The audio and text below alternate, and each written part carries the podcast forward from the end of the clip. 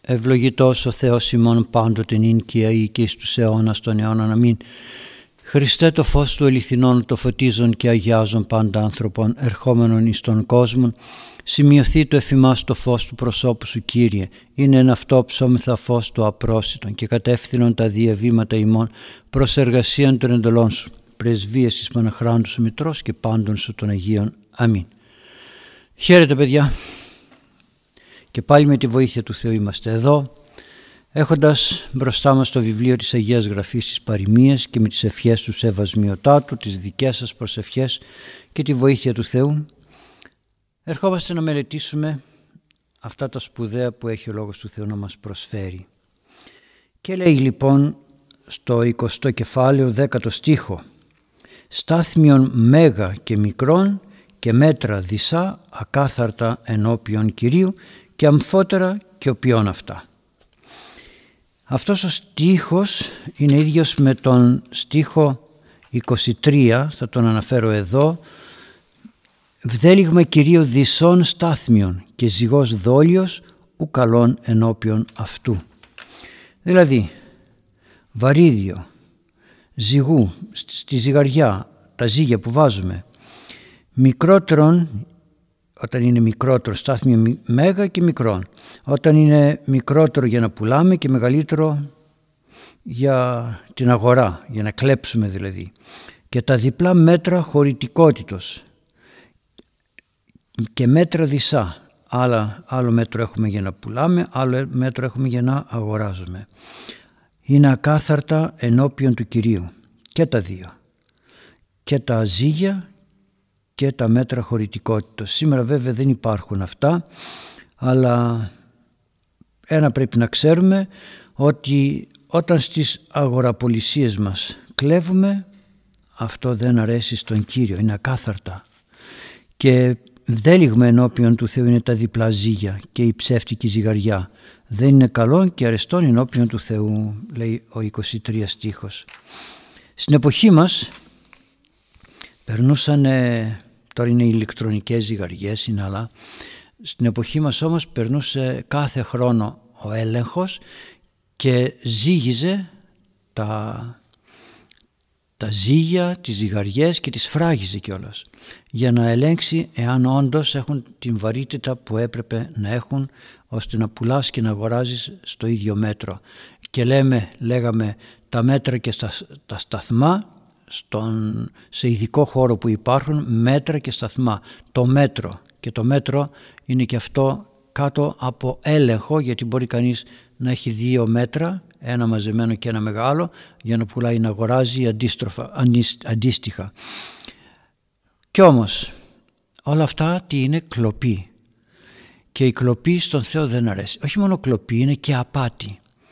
Ειδικά στην εποχή μας πλέον δεν ξέρουμε ποιος κλέβει, ποιος εξαπατά, γιατί εξαπατώ, γιατί κλέβω, πώς κινούμεθα. Έχουμε μάθει μόνο στην πλεονεξία και αυτά είναι μεγάλη ζημία στην κοινωνία των ανθρώπων. Πολύ μεγάλη.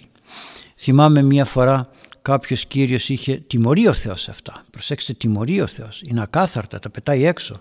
Και θυμάμαι κάποτε σε ένα κατάστημα εκεί στην αγορά εδώ στη Λάρισα ένας χοντρέμπορος έβαζε στη ζυγαριά ψεύτικα ζύγια για να μπορεί να πουλάει λιγότερο και να φαίνεται ότι πούλησε περισσότερο. Ζητούσες 10 κιλά και τα ζύγια έδειχναν 10 κιλά αλλά ήταν για 9 κιλά και έκλεβε. Κάποια στιγμή όμως ήρθε θυμάμαι στο κατάστημα του πατέρα μου στεναχωρημένος, φώναζε τι έπαθα και τα λοιπά αγόρασε στάρια πολλά στάρια, τα ζύγιζαν τότε με τα τσουβάλια σε μια ειδική πλάστικα, τα ζύγιζαν ένα-ένα, ένα-ένα, ένα-ένα. Στο τέλος όμως ξέχασε να βγάλει αυτό το απατηλό ζύγι που είχε κρυμμένο πίσω στη πλάστικα και την έπαθε. Αγόρασε δηλαδή δυο τόνους, φαινόταν ότι αγόρασε δυο τόνους, ουσιαστικά όμως αγόρασε 180 και τα λοιπά, έπεσε κάτω αρκετά. Έτσι λοιπόν ο καλός Θεός τα παίρνουμε αλλά τα χάνουμε. Τα χάνουμε ούτως ή άλλως. Δεν το, δεν το καταλαβαίνουμε και όμως τα χάνουμε. Αγαπητοί μου, θέλει πολύ προσοχή στο πώς εμπορευόμεθα. Είναι προτιμότερο να πω με ευθύτητα αυτό το προϊόν κάνει τόσο και να το προσφέρω και όχι να εξαπατήσω. Ήμουν αμάρτης επίσης σε κάποιο παράλιο της, ε, το, ένα καλοκαίρι και ήταν ένα ξένο άτομο. Δεν ήξερε τα ελληνικά καλά. Και ζήτησε κάτι, μια σοκολάτα, κάτι απλό, το οποίο έκανε 2 ευρώ. Αυτό το άτομο έδωσε 10 ευρώ, του επέστρεψαν 2 ευρώ ρέστα και αυτό να φωνάζει και να λέει μα δεν είναι Ω, να, δύο, δύο, δύο. Τι έλεγαν εκεί και λέω τι γίνεται τώρα εδώ; Τι γίνεται, δεν κατάλαβα ακριβώς. Εκ των υστέρων το αντιλήφθηκα και λέω στον άνθρωπο αυτόν, άνθρωπέ μου, τι έκανες; Ε, τώρα όμως θα ξανάρθει άλλη φορά. Το θέμα δεν είναι αν θα ξανάρθει. Τουρίστας, ξένος ήταν, πολύ ωραία. Το θέμα είναι απέναντι στον Θεό τι λέμε. Τι λέμε. Γιατί η κλοπή είναι ε, στον χώρο της πλεονεξίας είναι ένα θανάσιμο αμάρτημα. Μη πλανάστε. Ούτε κλέπτε, ούτε μοιχοί, ούτε πόρνοι, ούτε μαλακοί, ούτε αρσενοκίτες, ούτε λίδωροι, ούτε, ούτε, ούτε. Βασιλεία Θεού δεν κληρονομούν. Προσέξτε, δεν κληρονομούν. Ού και επιθυμήσεις, λέει στην Παλαιά Διαθήκη, όσα το πλησίον σου εστί. Μην, μην επιθυμήσεις. Ούτε το υποζύγιό του, ούτε την δόξα του, ούτε τη χαρά του. Μην τα επιθυμήσεις με την έννοια να τα αποκτήσεις με παράνομο τρόπο. Ούτε την γυναίκα, ούτε το τίποτα. Το υποζύγιο, ε, το, το ζώο που δουλεύει, που οργώνει πολύ ωραία. Να πας να κλέψεις το ζώο. Πόσες ζωοκλοπές γινόταν παλαιότερα και αναγκάστηκε η Εκκλησία για να σταματήσει τις ζωοκλοπές να τιμωρεί, προσέξτε, με βαριές τιμωρίες, πνευματικές τιμωρίες, αυτούς οι οποίοι ε, τους, τους έκανε ανάθεμα, τους αναθεμάτιζε, αυτούς οι οποίοι έκλεβαν ζώα. Είναι πολύ βαρύ αμάρτημα. Κάθεται κανείς προσπαθεί να δουλέψει, να εργαστεί με τον υδρότα του, να βγάλει αυτό που θέλει να βγάλει, το μεροκάματό του, να αποκτήσει ο τσομπάνος τα 10 πρόβατα να τα κάνει 20 και έρχεται ο άλλος και σου τα κλέβει έτσι άκοπα. Αυτό είναι ακάθαρτο. Το ακάθαρτο σημαίνει σε αποβάλει έξω ο Θεός. Άρα λοιπόν ας είμαστε προσεκτικοί. Ακάθαρτο είναι επίσης να έχω άλλη πινακίδα έξω από το κατάστημά μου, άλλη πινακίδα μέσα. Έξω να έχω φθηνή πινακίδα, να λέω ότι αυτό το προϊόν έχει 5 δραχμές και μέσα να το έχω 10 δραχμές. Αυτό είναι απάτη και σήμερα είναι κλοπή και σήμερα γίνονται τα χειρότερα από πού, από παντού. Όλοι μας κοιτάμε πώς με πλεονεξία να αρπάξουμε, να αρπάξουμε, να αρπάξουμε, να μην πληρώσουμε. Και αυτό κλοπή είναι όταν δεν πληρώνουμε τον υπάλληλό μας, όταν του στερούμε τον μισθό.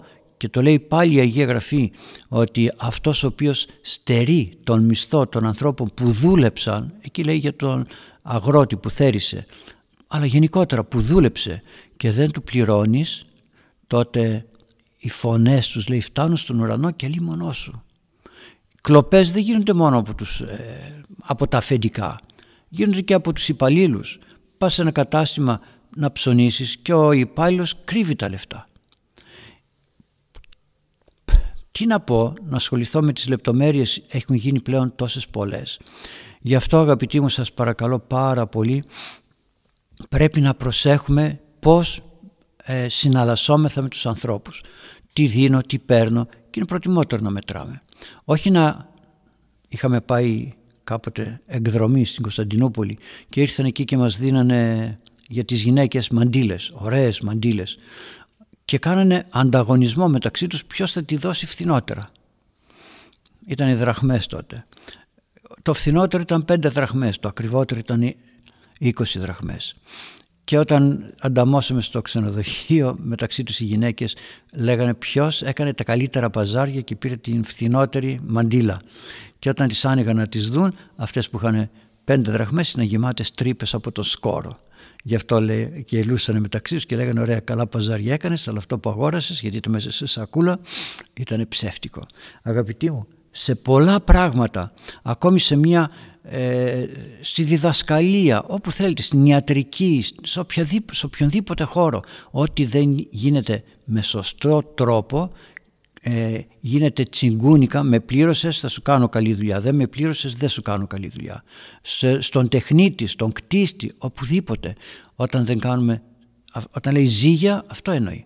Να είσαι σωστός στις συναλλαγές σου, στις υποχρεώσεις σου και σε όλα. Πηγαίνανε παλαιότερα οι άνθρωποι και να σκαλίσουν τα βαμπάκια και για να έχουν και άλλη μέρα δουλειά σκεπάζανε τα χόρτα για να ξαναφυτρώσουν έτσι ώστε να ξαναπάνε να δουλέψουν. Και στο τέλος τι κάνουμε, μένουμε όλοι χωρίς την ευλογία του Θεού και όσα μαζεύουμε τα χάνουμε. Επίσης,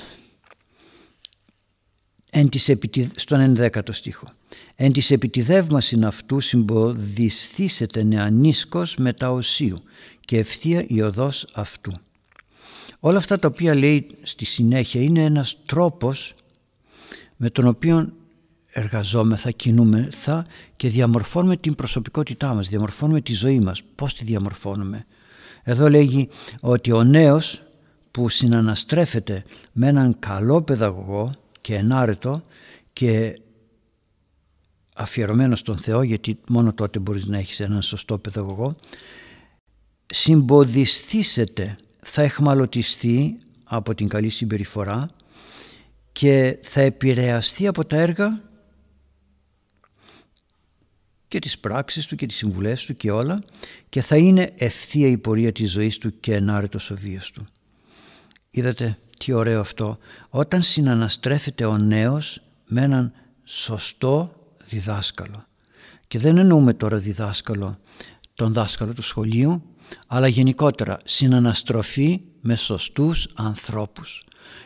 Ο νέος έχει ανάγκη από παράδειγμα, έχει ανάγκη από φροντίδα, έχει ανάγκη από υπόδειξη, έχει ανάγκη από συμβουλές. Άσχετο εάν οι συμβουλές πολλές φορές πληγώνουν ή ο έλεγχος μας στεναχωρεί ή η στέρηση μας δημιουργεί πρόβλημα και αντιδρούμε αλλά όταν είμαστε κοντά σε έναν σωστό παιδαγωγό και λέει νεανίσκος οσίου δηλαδή σωστή διαπαιδαγώγηση είναι ο νέος να παιδαγωγείται από τον άνδρα, τον ενάρετο άνδρα.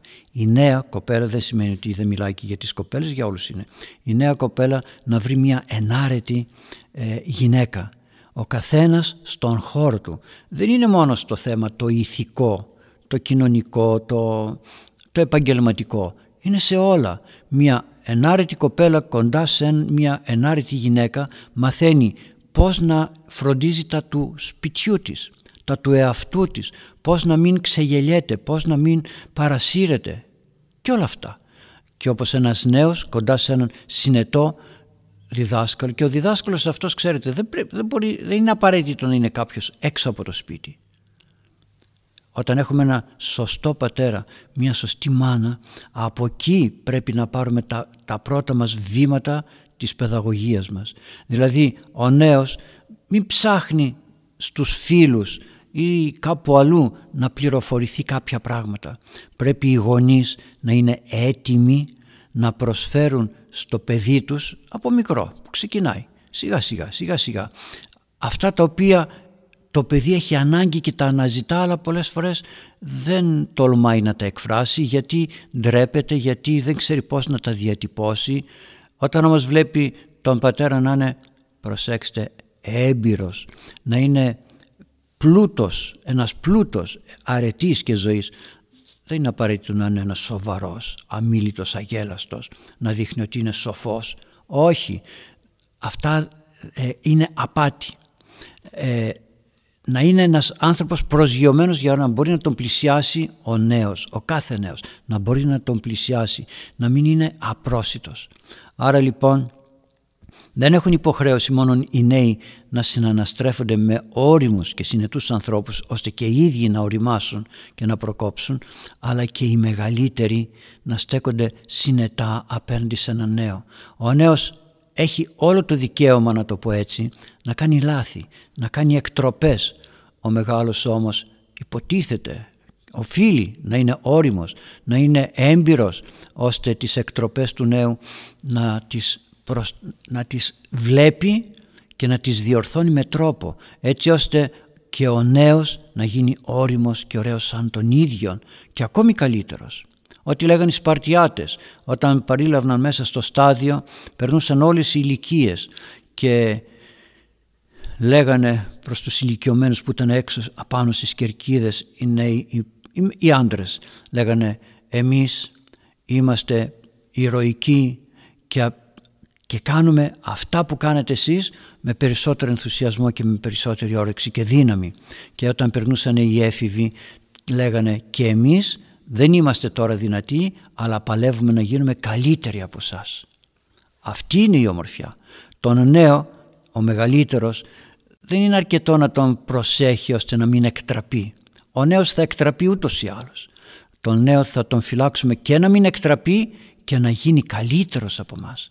Να δώσουμε εφόδια τέτοια ώστε να μπορέσει να καταλάβει κάποια πράγματα, να καταλάβει τα λάθη του, να καταλάβει ε, το ότι δεν μιλάμε για νέους πνευματικούς, για αυτούς οι οποίοι θέλουν να συναναστρέφονται σε χώρους πνευματικούς. Να καταλάβει ότι αυτό δεν είναι θέλημα Θεού. Ξέρετε πόση ευθύνη έχουμε απέναντι των παιδιών των κατηχητικών μας σχολείων. Απέναντι των παιδιών που έρχονται μέσα στο ιερό και διακονούν το ιερό. Απέναντι στον νέο ή στον υπάλληλο που έρχεται στο, μαγαζί, έρχεται στο μαγαζί μου να δουλέψει, να εργαστεί, να βγάλει το ψωμί του. Έχουμε μεγάλη υποχρέωση να σταθούμε σωστοί και συνετοί και η γυναίκα έχει τεράστια υποχρέωση απέναντι στις κοπέλες, στις νέες κοπέλες να δείξει καλό παράδειγμα. Πώς ήταν η Αγία Φιλοθέη, πώς ήταν η Αγία Λιδία η Φιλιππισία οι οποίες μαζεύανε κοντά τους νέες κοπέλες και τις μάθαιναν να κεντούν, να πλέκουν τον αργαλιό και ούτε καθεξής. Να κάνουν δουλειές που είναι πλούτος για το σπίτι. Αυτή είναι η ομορφιά. Άρα λοιπόν όμορφο είναι ο νέος να συναναστρέφεται με τον, με τον άνθρωπο της, ε, όχι της ηλικίας του, του φίλου του. Σήμερα τα μπερδέψαμε. Άνδρες, γυναίκες, παιδιά, κορίτσια, μικροί, μεγάλοι, όλοι μέσα σε ένα ε, μαγκανοπήγαδο είμαστε και μας χορεύει ο διάβολος. Όχι, ο καθένας στον χώρο του και με τον τρόπο του για να μπορέσει, προσέξτε, για να μπορέσει ο νέος να εισπράξει αυτά τα οποία του, τον, του αφορούν. Στον νέο δεν αφορά ούτε ο έρωτας, ούτε οι δεσμοί, ούτε, ούτε, ούτε όλα τα στολίδια, τα, τα χίλια δυο χαζά που γίνονται εξαιτίας του διαβόλου. Δεν αφορά αυτόν τον νέο. Το αν έχω μεγάλα μαλλιά, το αν έχω γένια, το αν έχω σκουλαρίκια, το αν έχω βραχιόλια, το αν έχω δακτυλίδια, το αν έχω τέτοια πράγματα, αυτά είναι στο σώμα. Κάποια στιγμή θα μου πέσουν και τα μαλλιά, θα μου φύγουν και τα σκουλαρίκια, θα μου φύγουν και τα δαχτυλίδια, θα φύγουν όλα. Και τι θα γίνει, μένουν στον τάφο όλα. Αυτά που μένουν είναι της ψυχής. Όχι ότι θα είναι απεριποίητος, φροντισμένος θα είναι. Αλλά ο μεγαλύτερος θα μάθει στο νέο και θα του πει αυτό που κάνεις γιατί το κάνεις; Κάντο, ελεύθερος είσαι, κάντο. Αλλά γιατί το κάνεις; Το κάνεις για να κάνεις πλούσια την ψυχή σου, τον ψυχικό σου κόσμο, να γίνεις πιο έξυπνος, να γίνεις πιο γαλήνιος, να γίνεις πιο συνετός, να γίνεις πιο σοφός, να γίνεις τι. Κάντο αλλά γιατί το κάνεις. Χάνεις τον χρόνο, χάνεις την προσωπικότητα, την παρατηρητικότητά σου και το ενδιαφέρον σου σε πράγματα τα οποία δεν έχουν αξία. Άρα λοιπόν και να σας πω και κάτι, γιατί ο καλός Θεός έβαλε την γυναίκα να στολίζει, να φροντίζει το σπίτι, να είναι εκείνη που θα προσέχει τα παιδιά περισσότερο, όχι ότι δεν τα προσέχει ο άνδρας, θα μαγειρεύει, θα πλένει. Γιατί, για να μπορεί ο άνδρας να αφοσιωθεί στο κατεξοχήν έργο της φροντίδας του σπιτιού, της συντήρησης του σπιτιού. Όχι ότι δεν θα τα κάνει και αυτά όταν θα είναι στο σπίτι, αλλά το κατεξοχήν έργο, τα μοίρασε ο καλός Θεός. Και ο άντρας οφείλει να ξέρει να μαγειρεύει, αλλά όχι ότι είναι το πρώτο του έργο. Άρα λοιπόν ας φροντίσουμε να βρίσκουμε ανθρώπους συνετούς για να μπορούμε να πάρουμε από εκεί ό,τι καλύτερο μπορούμε. Την καταστάλαξη της σοφία τους. Να τρέχουμε σε ηλικιωμένους ανθρώπους για να πάρουμε ομορφιά, γνώση, συμβουλή, ήθος, τρόπο ζωής. Αλλά και οι μεγάλοι φροντίζουμε να είμαστε τέτοιοι ώστε να εμπνέονται οι νέοι από μας. ή παρασυρώμαστε και γινόμαστε, ε, πώς το λέει, παλιμπεδισμός, γινόμαστε ξανά νέοι, όχι γιατί παίζουμε με τα παιδιά μας, όχι αυτό, αλλά γιατί συμπεριφερόμεθα σαν τα παιδιά. Ανόητα. Και ο ίδιος ο Χριστός είπε να γίνουμε σαν τα παιδιά. Αν δεν γίνουμε σαν τα παιδιά δεν μπαίνουμε στη Βασιλεία του Θεού. Αλλά εννοεί την απλότητα της σκέψεως, όχι την ανοησία των πράξεων. Ο άντρας, ο άνθρωπος πρέπει να είναι πάντα δυνατός για να κρατάει τους ασθενέστερους και να τους οδηγεί στη Βασιλεία του Θεού και γενικότερα να μπορέσουν να αντιμετωπίσουν τις καταστάσεις της ζωής μέσα από την εμπειρία τους. Γιατί και ο μεγάλος από πού τα ξέρει; Μέσα από την εμπειρία του. Και αυτός έμαθε από άλλους. Και γίνεται μια αλυσίδα, μια σκηταλοδρομία γνώσεως. Και ευθεία λέει η οδός αυτού. Και τότε λέει ο νεανίσκος σίγουρα θα εκτραπεί λίγο από εδώ λίγο από εκεί αλλά σίγουρα ο δρόμος του θα είναι ευθύς ευθύς ο δρόμος. Μπορεί να κάνει γκέλ από εδώ και από εκεί γιατί παρασύρει ο πειρασμός, παρασύρει από εδώ, παρασύρει από εκεί αλλά ξέρει ότι αυτός είναι ο δρόμος που θα βαδίσει και δεν θα εξαπατηθεί.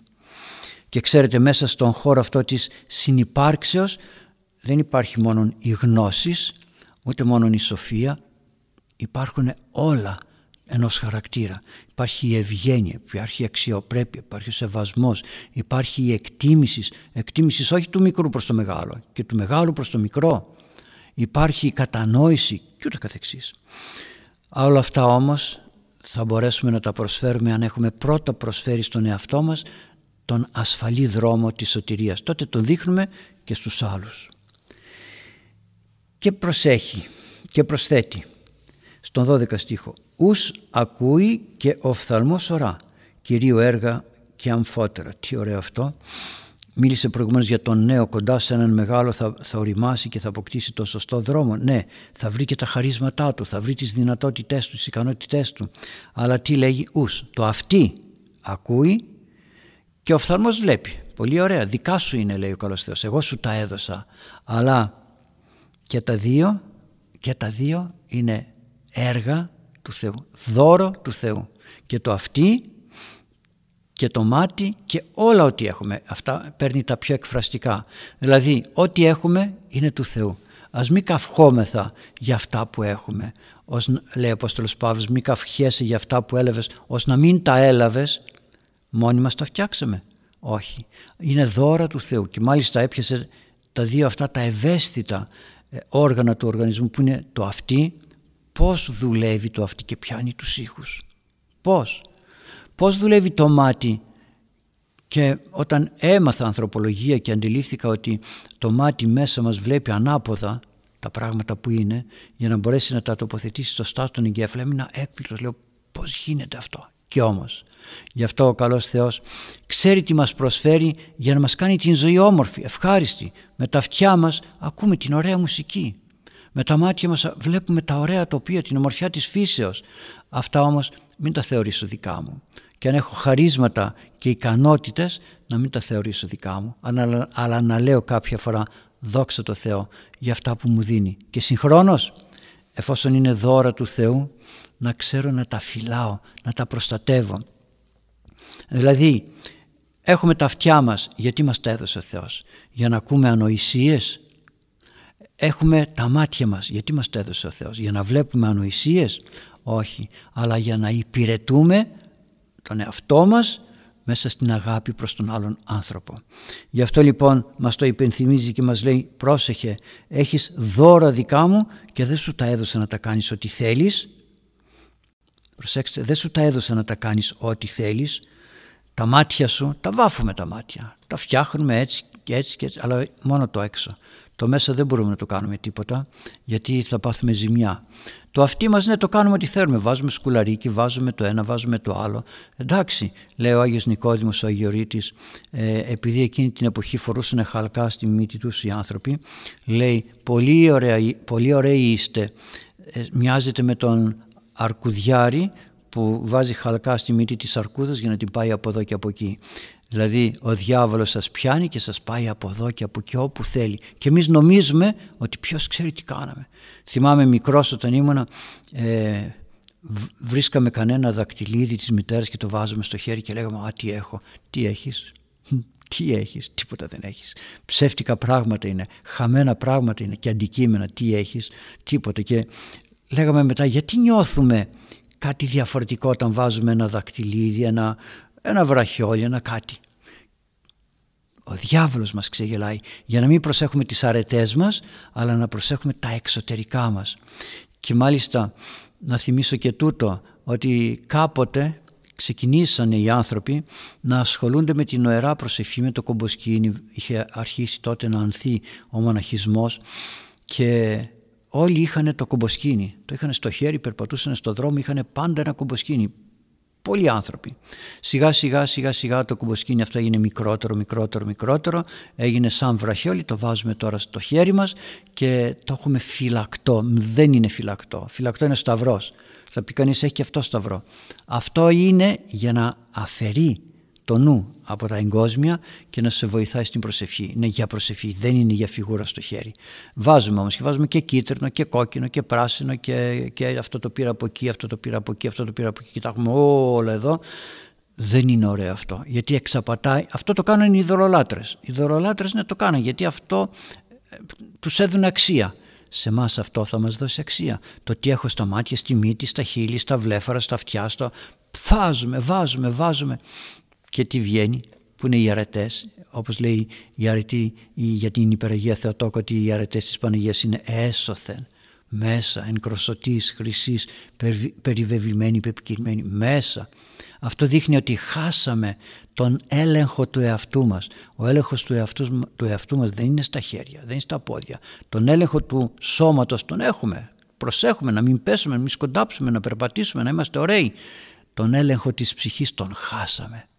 Γι' αυτό και σήμερα οι άνθρωποι δεν μπορούν να εκφράζονται όμορφα με λόγια που βγαίνουν μέσα από την ψυχή μας. Γι' αυτό και ο Κύριος είπε όταν τρώμε κάτι αυτό το πολύ πολύ να βλάψει το σώμα αλλά αυτά που βγαίνουν από μέσα μας όμως αυτά είναι τα οποία καταστρέφουν ολόκληρο τον άνθρωπο και την ψυχή και το σώμα. Και πάμε στον 13ο στίχο και εδώ τι Όλους μας πιάνει αυτό. Μία αγάπα καταλαλήν ή να μη εξαρθείς.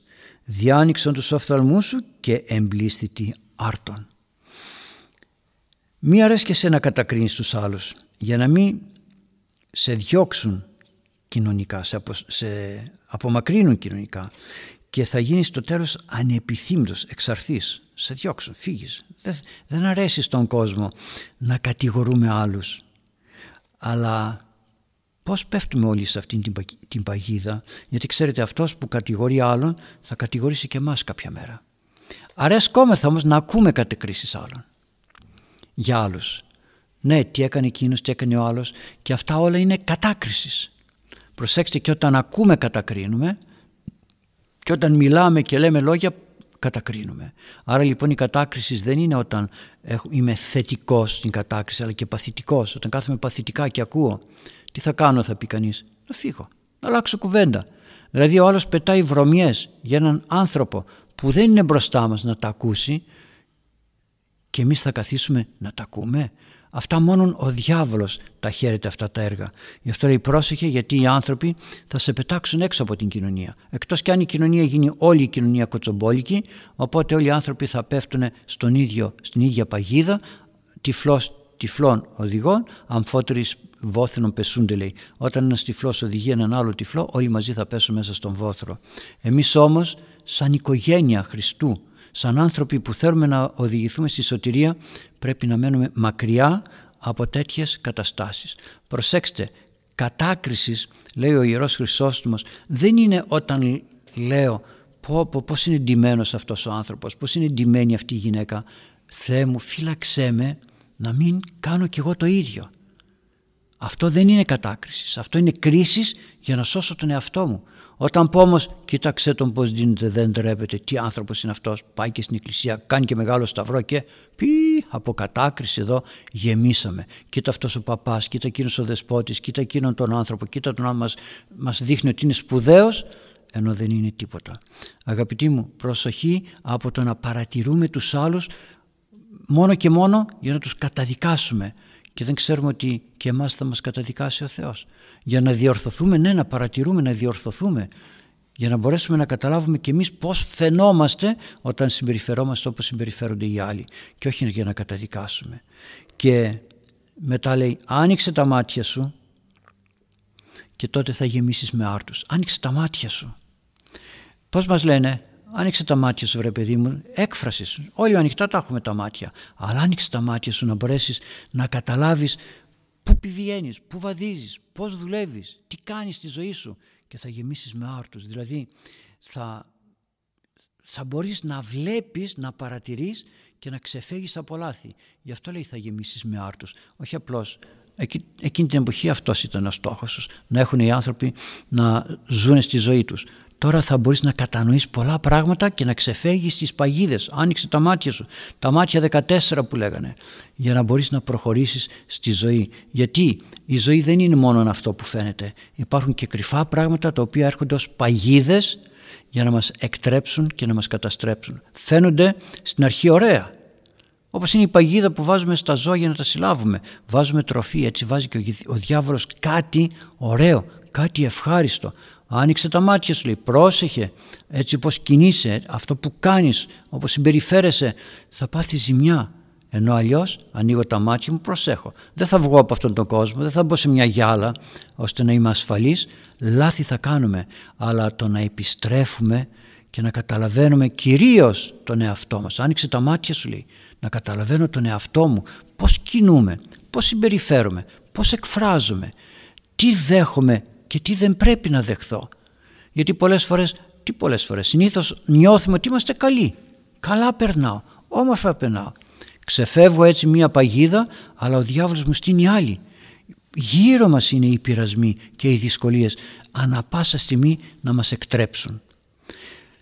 Αλλά σταματήσουμε στον, στον στίχο των 13 και μετά λέει 23. Είναι κάποιοι στίχοι που πήγαμε και τον διαβάσαμε. Δεν υπάρχουν άλλοι ενδιάμεσα στίχοι.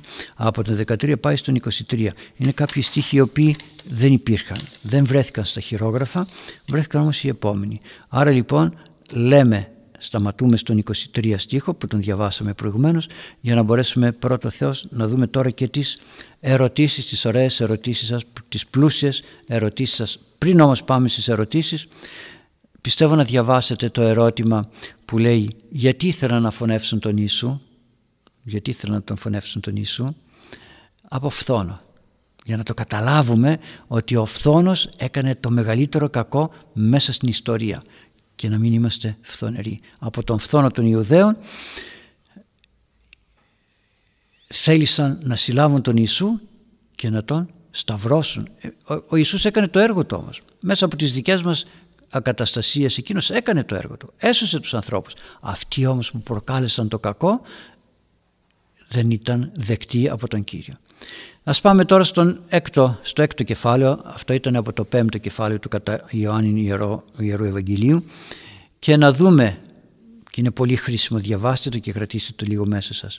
Όταν πολλαπλασίασε τους άρτους ο Κύριος, στο τέλος τα περισσεύματα τι τα έκαναν; Γιατί και εμείς τρώμε, έχουμε φαγητά, ωραία, πλούσια, τα περισσεύματα τι τα κάνουμε; Διαβάστε και θα τα πούμε πρώτα Θεός την επόμενη, στην επόμενη συνάντησή μας. Τώρα όμως να περάσουμε στις ερωτήσεις σας και να δούμε τι έχετε, δώστε μου λίγο τις ερωτήσεις και διαβάστε μου μια ερώτηση. Χαίρετε Πάτερ, την ευχή σας. Η πρώτη ερώτηση λέει το εξής. Στο κατά Ιωάννη Ευαγγέλιο, στο πρώτο κεφάλαιο και στίχο 13, σε ποιους αναφέρεται; Μάλιστα. Έχετε μια κοινή διαθήκη, δώστε μου λιγάκι για να καταλάβουν και οι υπόλοιποι τι θέλει να πει. Στο κατά Ιωάννη Ιερό Ευαγγέλιο μπορείτε και εσείς να ανοίγετε αν έχετε Αγία Γραφή μπροστά σας, θα τα καταλαβαίνετε καλύτερα.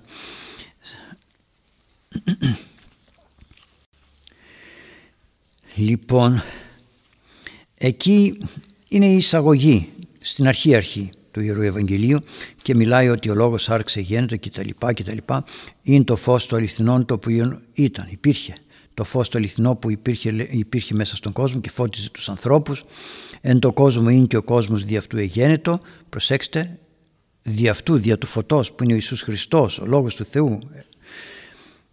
Ήρθε λέει στον κόσμο, στα αυτά που έφτιαξε και δημιούργησε και οι άνθρωποι δεν τον δέχτηκαν και όσοι δεν έλαβαν αυτόν έδωκεν αυτής εξουσίαν τέκνα Θεού γενέστε. Όσοι τον δέχτηκαν, όχι τότε και τώρα, όσοι δέχονται τον Κύριο γίνονται παιδιά του Θεού και, όσοι, και όλοι εκείνοι οι οποίοι πιστεύουν στο όνομά Του, δέχονται και πιστεύουν στο όνομά Του. Τι λέμε στο Πάτερ ημών, Πάτερ ημών λέμε. Ο εν της ουρανής, πατέρα μας, είμαι κι εγώ παιδί σου Κύριε. Αμαρτωλό, ναι, αλλά είμαι παιδί σου. Πότε έγινα παιδί, σχήμα λόγου είναι; Όχι.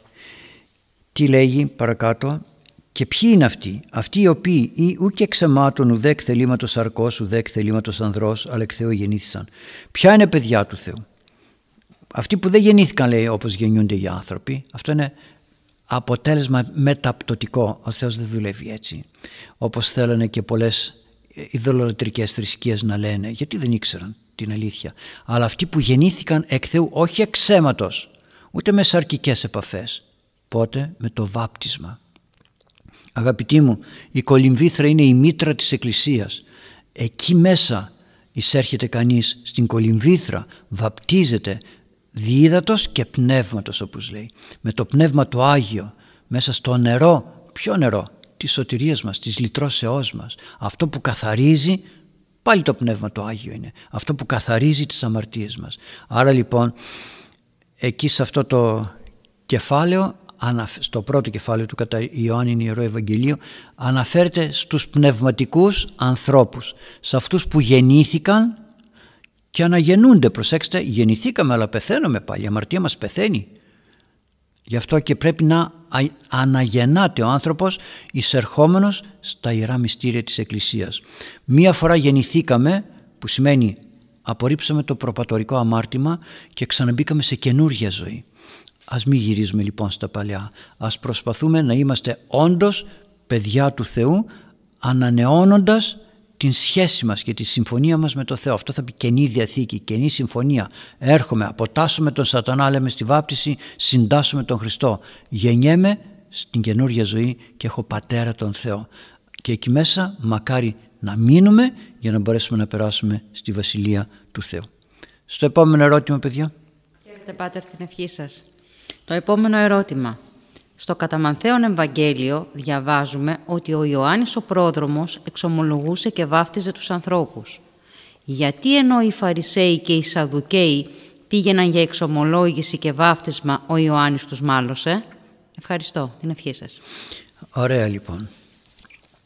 Ο, Ευαγγελισ... ο Ιωάννης ο πρόδρομος, συγγνώμη, ήταν εκείνος που ήρθε να ετοιμάσει τον δρόμο του Κυρίου. Να ετοιμάσει δεν ήρθε να σώσει. Αυτός που έσωσε ήταν ο Ιησούς Χριστός με τη Σταύρωσή Του.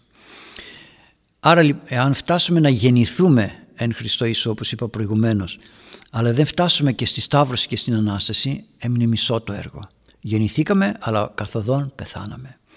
Ο Ιωάννης ο πρόδρομος λοιπόν βάπτιζε βάπτισμα μετανοίας όχι βάπτισμα σωτηρίας. Βάπτισμα μετανοίας. Δηλαδή ετοίμαζε τους ανθρώπους ώστε να ανοίξουν τα μάτια τους και να καταλάβουν ότι κάποια πράγματα μέσα στον νόμο του Θεού που τα παραβαίνουμε δεν αρέσουν στον Θεό. Πρέπει λοιπόν να τα αποτινάξουμε. Και επειδή πήγαινε πολλοί κόσμος και τον Ιωάννη τον είχαν ως σπουδαίο, πολύ σπουδαίο ασκητή και άνθρωπο και επειδή τον επενούσαν και όποιος πήγαινε εκεί είχε μια ξεχωριστή ευλογία, οι γραμματείς και οι φαρισαίοι και όσοι άλλοι πονηροί και διαστραμμένοι άνθρωποι πήγαιναν εκεί για να το, να το πω έτσι, να φανούν ότι είναι και αυτοί καλοί. Ενώ μέσα τους δεν μετανοούσαν, δεν άλλαζαν. Δηλαδή ο, ο, ο, ο Ιωάννης ο πρόδρομος δεν ήθελε να πάνε εκεί απλώς να τους βάλει μες στο νερό και να τους πει βαπτίζεται ο τάδε και ο τάδε και συγχωρούνται οι αμαρτίες σου και άντε καλό δρόμο και, και μετά πάλι τα ίδια. Δηλαδή δεν θέλει τον εμπεγμό ο καλός Θεός. Και ο Ιωάννης καταλάβαινε ποιοι πάνε με ειλικρίνεια γεννήματα εχιδνών λέει. Γεννήματα, πω, πω. Γέννημα όχι του Θεού Πατρός αλλά των φιδιών της οχιάς. Φοβερό αυτό. Οχές είσαστε λέει. Φύγετε. Δεν τους ήθελε. Γι' αυτό και όλοι αυτοί οι γραμματείς και οι Φαρισαίοι τον Ιησού Χριστό δεν τον δέχτηκαν. Αυτοί δεν είπαμε προηγουμένως. Από φθόνος σταύρωσαν τον Ιησού Χριστό. Άρα λοιπόν Γι' αυτό τους έδιωχνε. Έβλεπε ο, ο Ιωάννης ο πρόδρομος τις καρδιές τους, τις διαθέσεις τους. Μήπως ο Κύριος δεν έβλεπε πως ο έμειν γραμματής και φαρισαίοι υποκριτέ που είπε αυτά τα έντονα.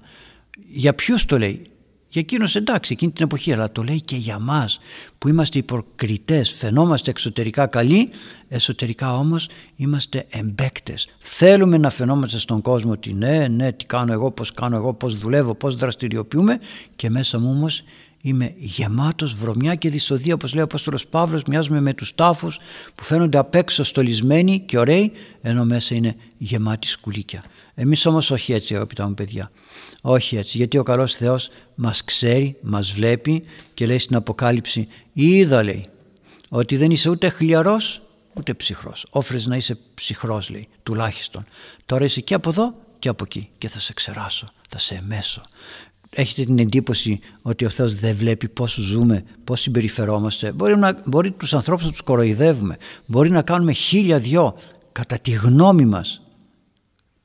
Κατά τη γνώμη μας, όχι κατά τη συνείδησή μας, κατά τη γνώμη μας σωστά. Η συνείδηση φωνάζει, γι' αυτό και αντιδρούμε όταν κάποιος άλλος μας πει ότι αυτό που κάνεις δεν είναι σωστό. Αντιδρούμε, γιατί φωνάζει και η συνείδηση και δεν την θέλουμε, και ξέρουμε ότι αυτό που κάνουμε δεν είναι σωστό. Και κοιτάμε να το προβάλλουμε μέσα από, τα, από την τηλεόραση, από το, το ίντερνετ, το διαδίκτυο, από οπουδήποτε στους δρόμους να το προβάλλουμε το στραβό και το διαστραμμένο. Γιατί, γιατί η συνείδηση φωνάζει και λέει ε δεν είναι σωστό και θέλουμε να ξεγυράσουμε τους άλλους γιατί ο διάβολος δουλεύει μέσα από μας. Έτσι λοιπόν ας προσέχουμε και ας μην είμαστε υποκριτές ότι είμαστε και από μέσα να είμαστε και απ' έξω για να έρθει η Βασιλεία του Θεού στη ζωή μας. Το άλλο ερώτημα; Το τρίτο ερώτημα λέει το εξής. Ακούμε συνέχεια ότι κάποιες κυρίες κάνουν τους γνωστούς κύκλους. Πόσο σωστό είναι αυτό και πόσο αξιόπιστες είναι αυτές οι κυρίες για να κηρύττουν το Λόγο του Θεού. Ευχαριστώ πολύ. Πολύ ωραία. Κάποιες κυρίες ακούγεται ότι κάνουν κύκλους, χριστιανικούς κύκλους εγώ να προσθέσω και κάποιοι κύριοι και κάποιοι άντρες μαζεύουν κάποιους άντρες και κάνουν χριστιανικούς κύκλους. Σωστό το ερώτημα πόσο στέκουν αυτά και πόσο εμπιστοσύνη μπορούμε να έχουμε σε αυτούς τους ανθρώπους. Είναι πολύ απλό αγαπητοί μου. Πώς ξεκίνησαν αυτοί οι κύκλοι; Ξεκίνησαν από μια συνάντηση φιλική και μια συζήτηση στο σπίτι φιλικότατη όπως κάνανε παλαιότερα Παλαιότερα δεν είχαν να βγουν έξω σε καφενεία και τέτοια πράγματα. Μαζεύονταν κάτω από έναν πλάτανο, μαζεύονταν σε μια αυλή και εκεί είχαν το κέντημα, πλέκανε και λέγανε τα νέα της ημέρας. Επειδή όμως ο διάβολος έχει έρχεται και μας βάζει το κοτσομπολιό, την κατάκριση, το, το, το χίλια και αρχίζουν οι άνθρωποι να εκτρέπονται όταν μαζεύονται σε έναν χώρο, σε ένα κουρίο, σε ένα κομμωτήριο, μαζεύονται σε ένα οπουδήποτε και αρχίζουν και λένε χίλια δυο. Οι πνευματικοί άνθρωποι για να ξεφύγουν από αυτά, να ξεφύγουν από το κουτσομπολιό, γιατί έχουμε και οι πνευματικοί άνθρωποι, οι χριστιανοί έχουν ανάγκη να συναντηθούν κάπου. Να ανταμώσουν, να κεραστούν, να πιούν έναν καφέ κτλ. Σε μια γιορτή, σε μια εκδήλωση, όχι κάθε μέρα, αυτό είναι καταντή μετά χούι. Τι είπανε, αντί να λέμε ανοησίες, ας πάρουμε να λέμε κάτι από την Αγία Γραφή. Και δεν γίνεται τώρα. Και παλιά γινότανε. Παλιά γινότανε. Άρα λοιπόν, για να μην χάνουν τον χρόνο, εφαρμόσανε αυτό το σύστημα και σιγά σιγά σιγά σιγά έχοντας έναν άνθρωπο πιο γνώστη κάποιων πραγμάτων ώστε να μην λέει ανοησίες συγκεντρώθηκαν γύρω από ορισμένα τέτοια πρόσωπα και επειδή ήταν όλοι μαζί εκεί στο σπίτι γύρω γύρω όλοι το είπανε κύκλο προσέξτε πόσο το ότι καλά κάνουν ναι το να μαζευόμαστε σε ένα σπίτι και να λέμε ανόητα πράγματα γιατί; Το πόσο έμπιστο είναι ένα άτομο που μας κάνει αυτή τη συνάντηση εξαρτάται όχι από το τι έχει μπροστά του αλλά ποιος κρύβεται, ποιος είναι από πίσω, όχι ποιος κρύβεται, ποιος είναι, πού ακουμπάει, ποιανού ευλογία έχει και κάνει αυτό που κάνει. Ο ιερεύς, προσέξτε, ο ιερεύς απεσταλμένος ενός επισκόπου είναι σε κάθε ενορία και είναι υποχρεωμένος ο ιερεύς να κηρύττει τον Λόγο του Θεού. Είναι υποχρεωμένος.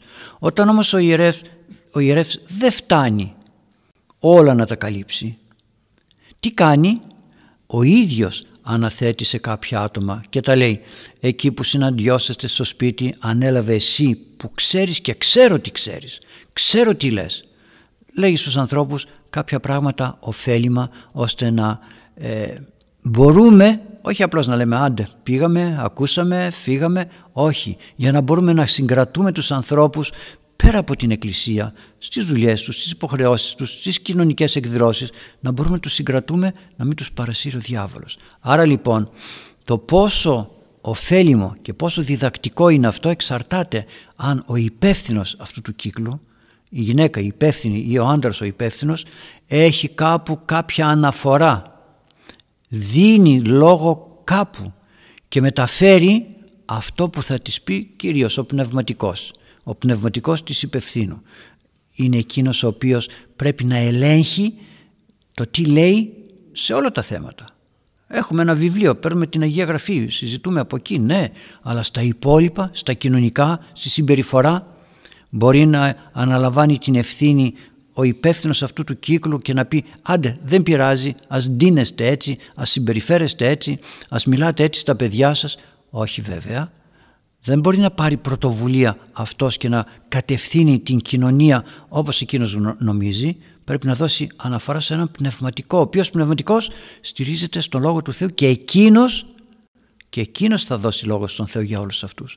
Άρα λοιπόν δεν είναι μόνο αυτός που λέει, είναι και αυτός που ακούει. Αυτοί που ακούν αναπαύονται σε αυτό που λέει ο υπεύθυνος ενός κύκλου ή έχουν και αυτοί τον πνευματικό τους και πάνε και ακούν το βασικό κήρυγμα του, του πνευματικού τους και αυτό το έχουν σαν δευτερεύον, όχι ως πρωτεύον. Αυτός που πάει σε αυτούς τους κύκλους και δεν πάει να ακούσει την ομιλία του πνευματικού του, τότε γίνεται προτεσταντισμός. Ο, προσέξτε να δείτε, ο ιερεύς όταν μιλάει, όπως και τώρα, μιλάμε, με τη βοήθεια και τη φώτιση του Θεού, τι κάνουμε, κατήχηση. Τι σημαίνει κατήχηση, σημαίνει ότι όπως κάνανε παλιά μετά την Θεία Λειτουργία η κατήχηση γινόταν στην Εκκλησία μετά την Θεία Λειτουργία. Επειδή όμως τώρα δεν έχουμε αυτές τις δυνατότητες κάνει ο ιερέας το κήρυγμα με ένα κεντρικό νόημα του Ευαγγελίου σε ένα κεντρικό νόημα του Ευαγγελίου με λίγα λόγια και μετά οφείλει ο καθένας μας να πάει σε μια ομιλία του ιερέως της ενορίας γι' αυτό είμαστε υποχρεωμένοι να μιλάμε και να ακούσει τα περισσότερα Πάρτε να διαβάσετε τις κατηχίες του Αγίου Κυρίλου Ιερουσαλήμου. Πάρτε να διαβάσετε τον Άγιο Ιωάννη τον Χρυσόστομο που τρέχανε στην εκκλησία οι άνθρωποι πρωί μεσημέρι βράδυ να το πω έτσι και ακούγανε. Αν δεν ακούσω πώς θα ξέρω τι πρέπει να κάνω. Εάν όμως επαναπαύουμε σε αυτά τα απλά τα πρόχειρα τότε θα χάσω τον δρόμο μου. Γιατί ξέρετε τι γίνεται. Τρώτε, τρώνε οι άνθρωποι αυτοί αναμασιμένη τροφή έφαγε ο πνευματικός, γεύτηκε ότι γεύτηκε. Το δίδει στον υπεύθυνο του κύκλου, ο υπεύθυνος του κύκλου το δίνει στους άλλους και τι έφτασε, εξασθενημένη πληροφορία. Άρα λοιπόν θέλει πολύ προσοχή αυτοί που είναι υπεύθυνοι σε αυτόν τον χώρο και μιλάνε να μην εκτρέπονται όχι μόνο στον λόγο αλλά και στη συμπεριφορά. Στη συμπεριφορά και σε άλλα πολλά και πρέπει να δίνουν πάντοτε λόγο στον πνευματικό τους. Αν δεν έχουν πνευματικό και δεν δίνουν λόγο στον πνευματικό τότε κάτι δεν πάει καλά. Δεν είναι κακό να υπάρχουν. Βοηθητικοί χώροι είναι αυτοί. Βοηθητικές εργασίες είναι. Αλλά όχι ουσιαστικές και βασικές. Το επόμενο ερώτημα. Ναι, το επόμενο ερώτημα είναι το εξής. Ποιος είναι ο σωστός τρόπος να προσεύχεται κάποιος για τον συνάνθρωπό του; Ο πιο σωστός τρόπος ανάλογα με το τι ανάγκες έχει ο άλλος, ο συνάνθρωπός μας. Βλέπουμε ότι κλαίει, λέει η Αγία Γραφή, κλαίοντες με τα κλαιόντων και χαίροντες με τα χαιρόντων. Όχι χαίροντες με τα κλαιόντων, να χαίρομαι που κλαίει ο άλλος, όχι να ζηλεύω τον άλλον. Προσέξτε το θέμα της ζήλιας αγαπητοί μου, προσέξτε. Μην έχετε την αίσθηση ότι ο άλλος έχει κάτι καλύτερο από μένα. Άρα αντί να προσέφουμε για εκείνον τον φθονό. Εγώ έχω αυτά που έχω. Ο άνθρωπος που ζηλεύει δεν ξέρει τον εαυτό του. Δεν βλέπει τον εαυτό του και δεν θέλει να βλέπει τον εαυτό του. Γιατί εκείνος τον μίλησες καλύτερα, γιατί τον άλλον έτσι, γιατί τον άλλον αλλιώς. Και αυτό γίνεται μέσα στην οικογένεια εξ αρχής όταν δεν ξέρουμε να συμπεριφερθούμε σωστά και να δώσουμε αυτό που πρέπει στα παιδιά μας, τον άντρα μας και ούτω καθεξής. Άρα λοιπόν για να μάθω να προσεύχομαι για τον άλλον σωστά πρέπει να έχω μάθει να προσεύχομαι για τον εαυτό μου σωστά και να έχω μάθει να αγαπώ τον άλλον. Αν δεν τον αγαπώ πώς θα προσευχηθώ; Πείτε ότι έχω ένα παιδί που δίνει εξετάσεις στο πανεπιστήμιο. Έχει και ο γείτονας ένα παιδί που δίνει εξετάσεις στο πανεπιστήμιο πόσο θα προσευχηθώ για το δικό μου το παιδί, πόσο θα προσευχηθώ και για το άλλο το παιδί. Εντάξει, δεν μπορεί να προσευχηθεί κανείς το ίδιο εντός εισαγωγικών, αλλά θα φανεί αν προσευχόμουν ειλικρινά όταν δω ότι ο άλλος κερδίζει αυτό για το οποίο εγώ προσευχόμουν. Προσευχόμουν να γίνει καλά. Προσευχόμουν να αποκτήσει δουλειά. Εγώ δεν απέκτησα, εκείνος απέκτησε. Χαίρομαι γιατί εκείνος έχει βρει δουλειά. Εγώ δεν βρήκα. Άρα λοιπόν πρέπει να προσέχουμε ώστε το, τον έσω άνθρωπο, το λέω πάντοτε γιατί εκεί μέσα γίνεται η δουλειά, τον έσω άνθρωπο να τον βλέπουμε όμορφα, όχι να προσεύχουμε για τον άλλον γιατί πρέπει να προσευχηθώ, να μην αρρωσταίνει, να μην, να μην, να μην κτλ. Όχι, να μην πέσει έξω στη δουλειά του και ούτω καθεξής. Πρέπει να προσεύχουμε γιατί τον αγαπώ και θα μάθω να τον αγαπώ όταν δεν στεναχωριέμαι που ο άλλος προοδεύει και επιτυγχάνει. Άρα λοιπόν προσοχή. Δεν το είπε τυχαία κλαίοντες με τα κλαιόντων και χαίροντες με τα χαιρόντων. Δηλαδή μπορεί εγώ να μην έχω κάτι. Το έχει ο άλλος. Να χαρώ. Να χαρώ γιατί χαίρεται εκείνος. Ακόμη μέσα στο σπίτι, εκεί ξεκινάει. Χαίρεται ο σύζυγος για μια επιτυχία χαίρεται ο σύζυγος γιατί στο δρόμο περπατάει και τον χαιρετούν οι άνθρωποι ενώ την γυναίκα δεν τη χαιρετούν, να χαρεί. Χαίρεται η γυναίκα για μια επιτυχία δική της σε έναν κάποιον χώρο, δικό της χώρο. Δεν ζήμιωσε εσύ τίποτε τον άνδρα. Ο άνδρας να χαρεί. Δικό του κομμάτι είναι. Δικός του άνθρωπος είναι, σώμα του είναι. Γιατί να τρογόμαστε. Τι, εσένα προσέχουν, πάλι εσένα μιλάνε, εμένα δεν με μιλάει κανένας, εσένα κοιτάνε, εσένα προσέχουνε. Όχι, να ξεκινήσουμε από τους ανθρώπους μας, να προσευχόμεθα ωραία και καλά για τους ανθρώπους μας και τότε όλα θα γίνουν όμορφα. Και αυτά είναι, πάντα το λέω, για τους ανθρώπους που ζουν πνευματική ζωή. Ο άντρα θα προσεύχεται όμορφα για τη γυναίκα του, η γυναίκα όμορφα για τον άντρα και όταν η γυναίκα βλέπει τον άντρα να είναι ευτυχισμένος σε αυτό που κάνει που δεν μπορεί να το κάνουν μαζί. Παίζει ποδόσφαιρο ο άντρα, παίζει μπάσκετ, παίζει οτιδήποτε και τον επιφημούν οι άλλοι. Μπορώ να χαίρομαι. Παίζει ο γιος μου, παίζει ο πατέρας μου, παίζει ο φίλος μου. Παράδειγμα το λέω, ε. μπορώ να χαίρομαι ή ζηλεύω. Βγήκε το, το παιδί του γείτονα να πει να κάνει μια ομιλία του φίλου μου του, κάνει μια ομιλία, μια εκδήλωση, μια παρουσία. Παίζει ωραίο πιάνο, παίζει τούτο, παίζει εκείνο. Μπορώ να χαρώ για αυτό που κάνει το, το, το παιδί του γείτονα. Ή θα αρχίσω να τρώγομαι και θα λέω στα παιδιά τα δικά μου: Κοίταξε, είδες εκείνος τι κάνει, είδες εκείνος πώς επιτυγχάνει, είδες εκείνος, είδες το άλλο. Δεν είναι ωραίο αυτό. Άρα λοιπόν πρέπει να γνωρίσουμε τον εαυτό μας πολύ καλά, να μάθουμε μέσα στην οικογένεια να στεκόμεθα ωραία και να προσευχόμεθα ωραία, να μην έχουμε αντιπαλότητες. Πώς είναι δυνατόν να προσεύχομαι για τον άνδρα μου και τον άνδρας μου μου ζητήσει κάτι εγώ να τον αποπάρω και να μην τον εξυπηρετήσω ή πώς είναι δυνατόν η γυναίκα να ζητάει από τον άνδρα σε παρακαλώ πάρε τα σκουπίδια να τα πετάξεις τώρα που θα φύγεις και ο άνδρας πει ε τώρα με βρήκες ώρα να μου πεις για τα σκουπίδια. Μ, πώς. Άρα λοιπόν ας μάθουμε να, να είμαστε άνθρωποι αγάπης και τότε θα μάθουμε να προσευχόμεθα σωστά και για τους άλλους. Έχουμε χρόνο. Έχουμε. Να δούμε και την άλλη ερώτηση. Είναι λίγο σχετική η επόμενη ερώτηση. Αφορά τα χαρίσματα και λέει έχουμε όλοι οι άνθρωποι κάποιο χάρισμα; Και αν ναι πώς μπορούμε να το καταλάβουμε; Έχουμε. Αλλά έχουμε όλοι, έχουμε όλοι. Δεν έχουμε τα ίδια. Είπε η παραβολή ότι έδωσε τάλαντα στον έναν πέντε, στον άλλον τέσσερα, στον άλλον τρία, στον άλλον δύο, στον άλλον ένα. Όλοι έχουμε χαρίσματα. Άλλοι περισσότερα, λιγότερα. Πώς μπορούμε να καταλάβουμε το χάρισμά μας; Εάν είμαστε ο εαυτός μας. Το λέω και πάλι, αν είμαστε ο εαυτός μας. Δηλαδή να κάθομαι και να λέω τι μ' αρέσει να κάνω; Μ' αρέσει να ζωγραφίζω, μ' αρέσει να ψάλω, μ' αρέσει να... Να, οτιδήποτε. Μ' αρέσει. Μ' αρέσει να ασκούμε στην φιλανθρωπία. Μ' αρέσει να κηρύττω τον Λόγο του Θεού. Πολύ ωραία. Να καθίσω και να πω Θεέ μου, εμένα μ' αρέσει να ψάλω. Να πάω στην εκκλησία να ψάλω για να βοηθήσω τον ψάλτη γιατί είναι μόνος του. Πολύ ωραία.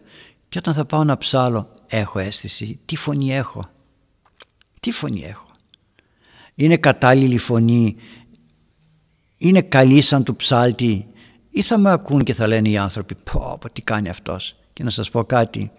Όλοι, όλοι έχουμε το αίσθημα ότι είμαστε οι καλύτεροι οι καλύτεροι. Και ότι έχουμε φωνή αειδονιού. Και δεν λέμε κάτσε τι κάνω τώρα; Και να παρακαλέσω τον Θεό και να πω Θεέ μου εγώ τώρα ψάλω. Είμαι σωστός; Αν δεν είμαι δείξε. Ή εγώ θέλω να αγιογραφώ είδα ότι άλλοι αγιογραφούν, ζωγραφίζουν κτλ. Θέλω και εγώ να αγιογραφώ θέλω και εγώ να κάνω αυτό που κάνουν οι άλλοι. Είναι για μένα αυτό. Το μπορώ Λέει ο Απόστολος Παύλος πάντα μια έξι στην αλλού πάντα, πάντα με συμφέρει. Το μπορώ να το κάνω. Αλλά είναι για μένα αυτό το χάρισμα. Πώς θα το καταλάβω; Θα παρακαλέσω τον Θεό και θα αποφασίσω. Θα πω τώρα ξεκινώ να πάω να μάθω αγιογραφία. Τώρα ξεκινώ να πάω να μάθω μαγειρική. Τώρα ξεκινώ να πάω να μάθω ψαλτική και το καθεξής. Και θα περιμένω, θα περιμένω να δω όταν μου πούνε «Α, δεν, δεν ψάλεις καλά», αν δεν αγιογραφείς καλά θα πειραχτώ, θα πικραθώ, θα μαγειρέψω εγώ, θα μαγειρέψει και ο άλλος, θα φτιάξω εγώ πρόσφορο, θα φτιάξει και ο άλλος, θα κτίσω και εγώ σπίτι, θα κτίσει και ο άλλος. Θα... Όλοι οι άνθρωποι κάνουμε τα ίδια πράγματα. Έχω την δυνατότητα όταν μου πούν το δικό σου δεν ήταν καλό να δαγκωθώ. Αν δαγκωθώ μέσα μου και πληγωθώ τότε ναι δεν είναι αυτό για μένα το χάρισμα. Προσέξτε, δεν είναι για μένα αυτό. Δεν έχω εγώ αυτό το χάρισμα. Γιατί το χάρισμα πρέπει να γίνεται με, με χαρά, με αγάπη, με ειρήνη. Μπορώ όμως να μην το παρατήσω. Να προσπαθήσω. Α, δεν το έκανα καλά. Δεν δαγκώνομαι, δεν πικραίνομαι. Ξαναπροσπαθώ γιατί μ' αρέσει. Ξαναπροσπαθώ, ξαναπροσπαθώ, ξαναπροσπαθώ. Όταν δω όμως ότι οι άλλοι είναι καλύτερα από μένα και θα το δω είμαι πραγματικά ο εαυτός μου. Αν δεν είμαι ο εαυτός μου είναι σαν αυτό που λένε ότι τα, η κουκουβάγια θεωρούσε τα παιδιά της ότι έχουν τα καλύτερα μάτια του κόσμου. Καλά έκανε και το θεωρούσε. Αλλά μπορούσε να καταλάβει όμως ότι αυτό το τα παιδιά μου έχουν τα καλύτερα μάτια του κόσμου δεν ήταν αποτέλεσμα χαρίσματος αλλά αποτέλεσμα αγάπης προς αυτό που έχω. Άρα λοιπόν εάν έχω ένα χάρισμα και αν θέλω να το αυξήσω, το έχω όντως αυτό το χάρισμα και θέλω να το αυξήσω γιατί δεν είναι αρκετό να έχω ένα χάρισμα, πρέπει και να το αυξήσω. Εκεί θα φανεί πόσο ταπεινός είμαι όταν με διορθώνω σε αυτό που πιστεύω ότι μπορώ και κάνω. Και έπιασα το θέμα της ψαλτικής γιατί είναι πιο οικείο, πιο ανθρώπινο, πιο κοντά στην ζωή μας. Άρα λοιπόν, αν ψάλω και μου πούν οι άλλοι, δεν ψάλεις, δεν ψάλεις ωραία, δεν έχεις καλή φωνή. Εκεί να καθίσω και να αναρωτηθώ όντως είναι τόσο καλή η φωνή μου; Όχι, αφού μου το λένε οι υπεύθυνοι, οι αρμόδιοι, άρα ας μαζευτώ. Εάν ζωγραφίζω, εάν μαγειρεύω, εκεί μπορώ να διορθώσω κάποια πράγματα. Στην φωνή τι να διορθώσω, αυτή είναι η φωνή μου. Κάπως να τη βελτιώσω, ναι, αλλά να την κάνω ειδόνη δεν γίνεται. Το να μαγειρέψω όμως και να γίνω καλύτερος και καλύτερος και καλύτερος ή να διαβάζω και να γίνομαι καλύτερος, έχω το χάρισμα της μνήμης έχω το χάρισμα της ε, απόδοσης και ούτω καθεξής. Να το καλλιεργήσω, να το κάνω καλύτερο και καλύτερο και καλύτερο. Αλλά λέει ο Απόστολος Παύλος να ζητάτε τα κρίτωνα χαρίσματα, τα περισσότερα χαρίσματα, τα καλύτερα, τα μέγιστα. Ποια; Προσεύχεται ο άλλος να κάνω εγώ περισσότερη προσευχή, όχι σε ποσότητα, σε ποιότητα. Έλεγε ο άλλος να κάνω εγώ ελεημοσύνη στον άλλον δεν έχω χρήματα να κάνω ελεημοσύνη. Έχω όμως την δυνατότητα να σκορπίσω ένα χαμόγελο, μια στοργή, μια αγάπη. Άρα λοιπόν να μην αντιδρούμε όταν μας διορθώνουν οι άλλοι. Όταν μας διορθώνουν οι άλλοι και αντιδρούμε τότε χάνουμε, δεν βλέπουμε τα χαρίσματα που έχουμε. Και όταν ζηλεύουμε τους άλλους πάλι δεν βλέπουμε τα χαρίσματα που έχουμε. Όσα και αν μας έχει δώσει ο καλός Θεός θα μας βοηθήσει να τα καλλιεργήσουμε. Μην φοβάστε. Όλοι έχουμε χαρίσματα. Αν όμως έχω χαρίσματα και δεν έχω αγάπη, τα κρίτων, αυτά είναι τα μεγαλύτερα χαρίσματα, δεν έχω την ταπείνωση, δεν έχω την υπομονή, δεν έχω την ανοχή, δεν έχω την ικανότητα να μαζεύομαι εκεί που δεν με χρειάζονται. Δεν με θέλουν, με θέλουν κάπου αλλού, δεν με θέλουν εδώ. Τότε δεν θα μπορέσω να αξιοποιήσω αυτά τα δώρα που με έδωσε ο Θεός. Άρα λοιπόν παντού βλέπετε η αυτογνωσία και η αγάπη μπορούν και η ταπείνωση μαζί μπορούν να μας βοηθήσουν σε όλα τα θέματα της πνευματικής μας ζωής. Επειδή όμως ο χρόνος ολοκληρώθηκε, ας σταματήσουμε εδώ και τις ερωτήσεις και όλα αυτά που είχαμε να πούμε με τη βοήθεια του Θεού σήμερα και ας υποσχεθούμε πρώτο Θεός καλή συνάντηση την επόμενη φορά. Να σας ευλογεί ο καλός Θεός όλους σας. Διευχών των Αγίων Πατέρων ημών Κύριε Ιησού Χριστέ ο Θεός, ελέησον και σώσον ημάς. Αμήν. Χαίρετε.